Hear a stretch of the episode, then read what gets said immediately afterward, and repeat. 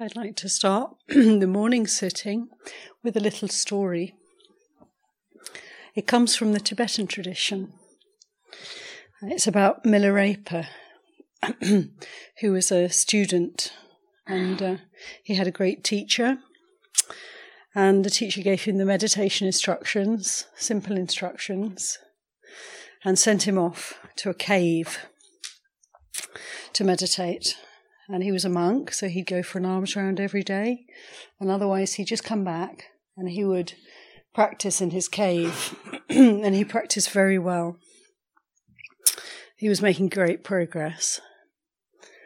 And then one day he went out for an alms round, and uh, when he got back to the cave, it was full of demons. This whole mass of very ugly, very uh, smelly, very ill mannered uh, demons. So he wasn't really sure what to do, but he thought, well, the best thing I can do is just continue my practice. So he sort of elbowed his way through the mass and he sat in a corner and he continued his meditation practice. And all the while they're talking, you know, they're partying, they're drinking, they're making merry. Some of them are, are being unpleasant to him as well, trying to get him out. They smell, they're vulgar, they're coarse, and they're unpleasant. And he's sitting there and he's trying to meditate. Just breathing, trying to accept the way it is. And at some point, after a few days of this, he lost it completely. And he started trying to get them out. So he starts shouting and screaming at them and pushing them to get them out of the cave. This is my space. What are you doing here? I was here first. Please leave me alone. Please go somewhere else. Go, go, go, go. And the more he um, tried to eject and evict them, the bigger they got. The bigger, the meaner, the uglier, the smellier. So he was a bit desperate, actually. So he went back to his teacher. He ran back to his teacher. What am I supposed to do? Um, my cave, my peaceful meditation cave, is now full of demons, and they won't leave. I've tried everything. I tried calm, peace, I tried to ask them to leave and they refused to go. What am I supposed to do? And the teacher said, Well, it's obvious, isn't it? You have to go and make friends with them.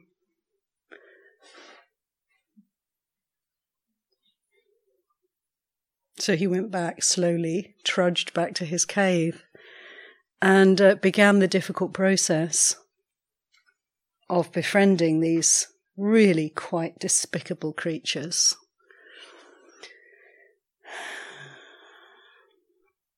He offered them food. He was polite. He made space for them. He tried to chat with them, talk with them. He tried to ignore the smell. He tried to ignore the, their scruffy appearance. He tried to put aside their less palatable qualities and actually found himself managing to focus on some good aspects about them. There were some things. One was a bit less ugly than another. One was a bit less obese than another.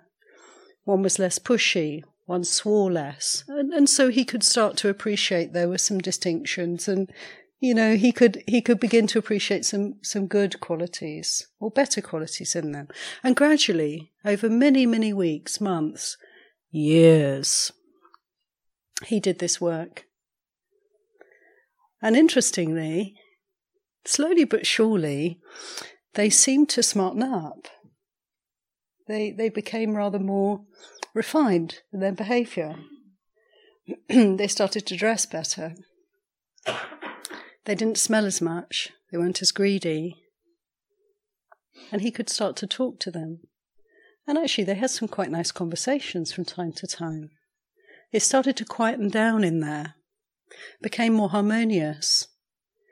And you know, after a while, I mean, it took a while, a few years, maybe a decade or two, but after a while, they actually started to meditate together. So they're all harmonious, like a sangha, like a lovely community. All, all in accord, all in tune with one another. He was so happy. And then, interestingly, they started to leave. He was even a little bit sorry, you know, to see them go.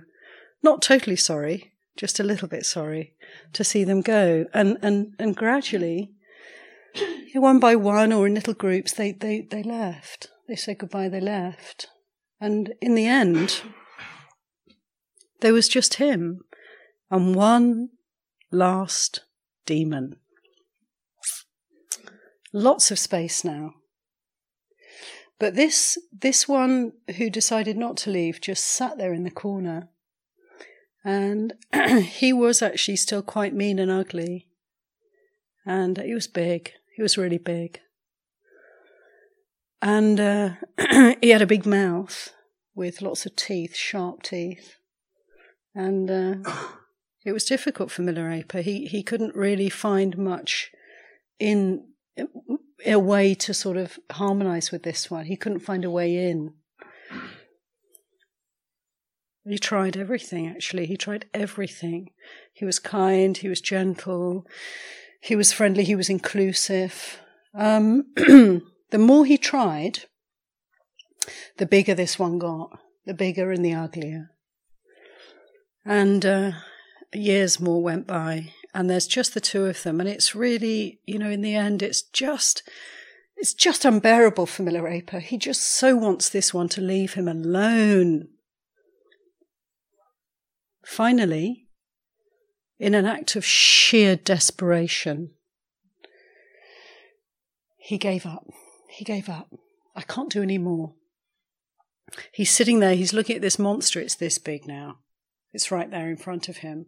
It's got this huge maw, wide open maw, this mouth with these teeth. And in his, his desperation and in his wisdom, his final act was to put his head inside the mouth of this one. At which point it disappeared. That's the story. We can sit now.